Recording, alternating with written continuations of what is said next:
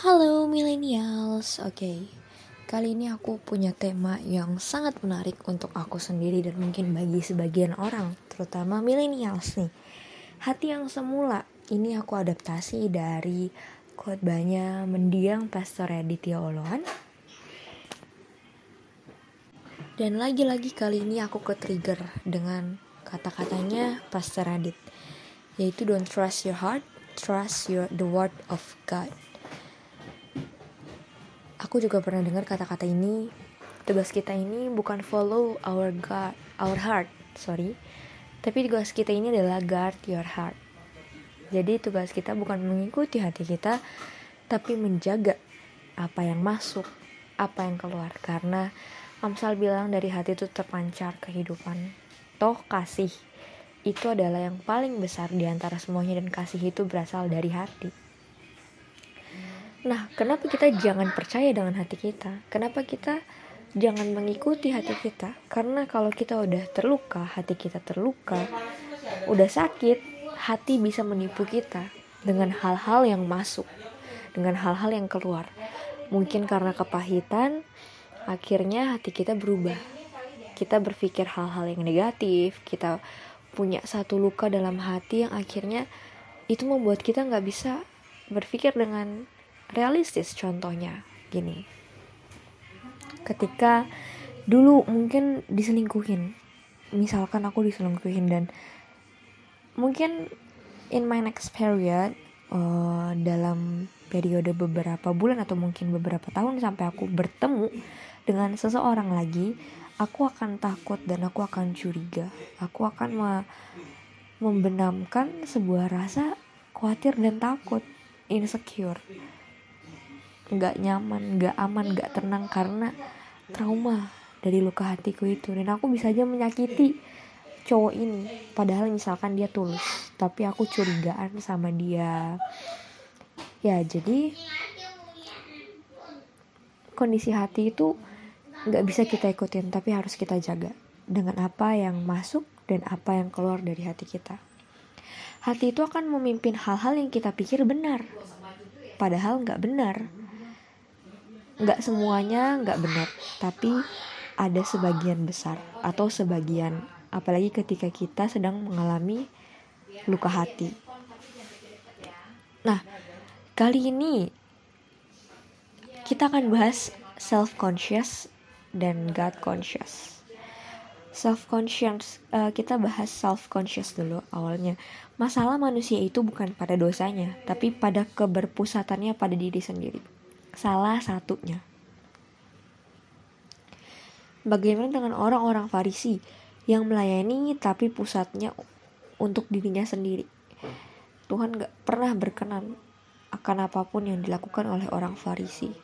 Di Alkitab ditulis seperti itu. Bahkan mereka adalah pembelot. Karena mereka melayani tapi nggak untuk Tuhan. Bukan God's conscious tapi self conscious.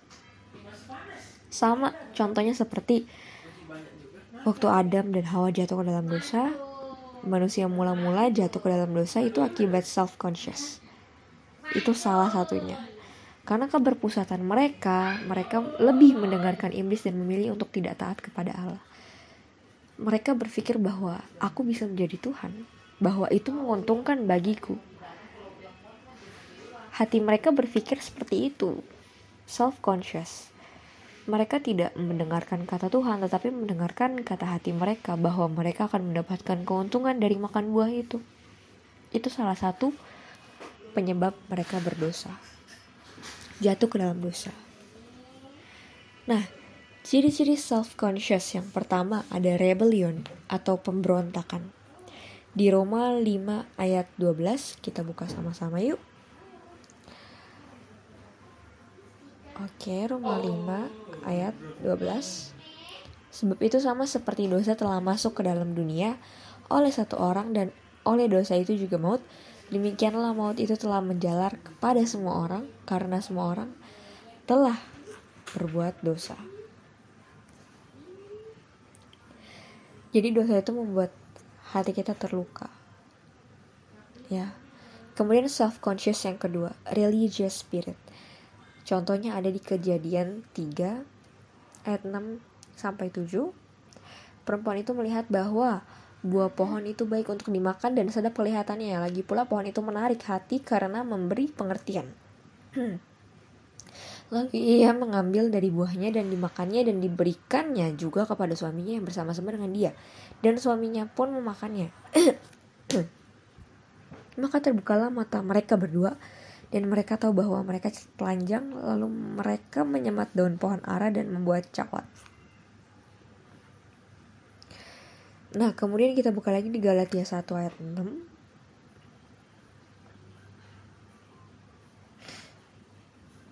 Hmm. Aku heran bahwa kamu begitu lekas berbalik daripada dia yang oleh kasih karunia Kristus telah memanggil kamu dan mengikuti suatu Injil lain. Ini adalah pesan terbuka untuk kita semua yang dengan mudah memalingkan hati kita daripada Kristus. Untuk self-conscious, untuk conscious-conscious yang lain, maybe untuk uh, harta dan tahta conscious, we don't know. Tapi kita mulai memalingkan diri kita daripada God's conscious. Oke, okay, kemudian kita buka lagi di contoh lain. Efesus 2 ayat 8 sampai 9. Oke. Okay. Sebab karena kasih karunia kamu diselamatkan oleh iman. Itu bukan hasil usahamu tetapi pemberian Allah. Itu bukan hasil pekerjaanmu, jangan ada orang yang memegahkan diri. Jadi sebenarnya kita sudah diselamatkan oleh Allah kita diselamatkan oleh iman karena kasih karunia, yaitu pemberian Allah. Diselamatkan dari apa? Dari dosa. Jadi kita seharusnya punya hati yang tidak memberontak, tidak spirit religious, yang kelihatannya sangat rohani di luar, tapi ternyata dalam hatinya menyimpan luka. Banyak orang yang seperti itu di luar kelihatan baik-baik aja tapi di dalamnya ada trauma ada luka. Sebenarnya introvert tapi ketika ketemu dengan orang lain dia akan berusaha untuk ceria. Dia akan berusaha terlihat baik-baik saja. Padahal no you're not okay. Kamu gak baik-baik aja dalam hatimu. Dan dengan hati yang seperti itu ketika kamu semakin memendamnya itu bukannya semakin baik tapi kamu malah semakin gak bisa sembuh. Karena kamu menyimpan dan memendam kepahitan itu. Coba kamu belajar untuk menerima segala sesuatu yang telah terjadi. Segala sesuatu yang menyebabkan kepahitan dalam hatimu. Iya itu benar terjadi. Terima aja. Jangan menyembunyikan itu. Ungkapkan itu. Sampaikan itu. Kalau kamu mau nangis nangis lah sampaikan itu kepada orang terdekatmu yang kamu percaya Jangan membohongi orang lain dengan ekspresimu yang sebenarnya terlihat gak apa-apa padahal sedang sedih, sedang menyendam luka hati. Itu gak baik. Lebih, lebih baik disampaikan, dicari solusi, kemudian kita buka hati dan mata kita, pikiran kita lebar-lebar supaya kita bisa mendengar semua masukan. Baik atau buruk itu bisa kita filter. Tapi setiap masukan itu sangat membangun ketika hati kita sedang luka sangat mensupport kita dalam mengambil keputusan, dalam berpikir, dalam memandang. Mungkin sudut pandang orang lain itu berbeda dengan sudut pandang kita. Kita hanya bisa melihat dari satu sisi. Sedangkan ketika kita cerita, ketika kita terbuka dan mempercayakan itu kepada orang lain, mungkin orang itu punya sudut pandang yang lain.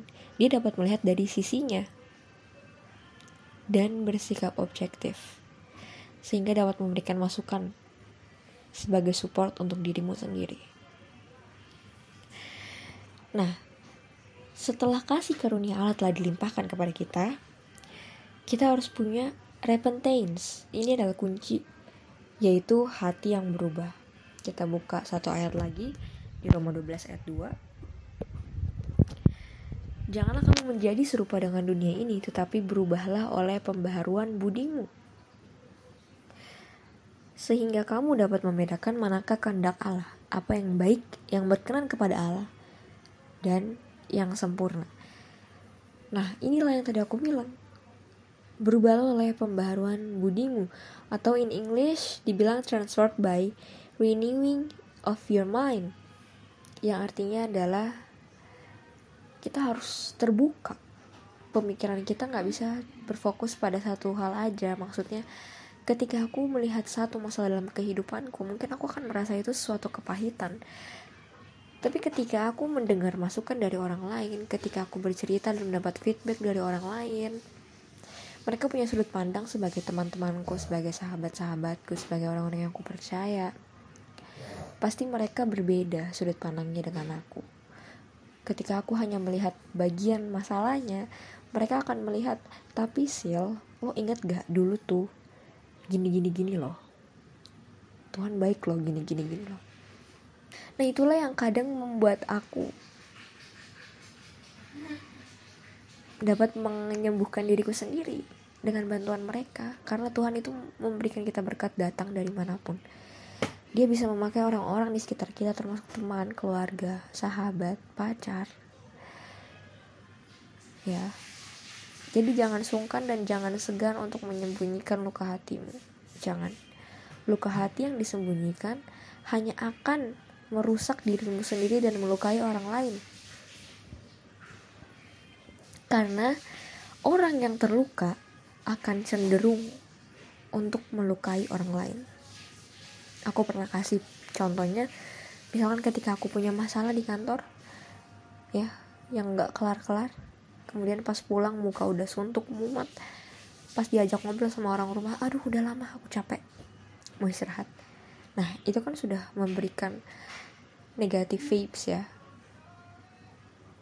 Makanya mendingan kita ngomong apa adanya kita terbuka.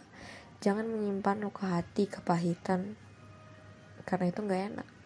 Dan itu dapat merusak dirimu sendiri. Dan merusak relasimu dengan orang-orang di sekitarmu terutama keluarga dan orang-orang terdekat. Oke, okay, that's all. Thank you teman-teman. Good luck and God bless you.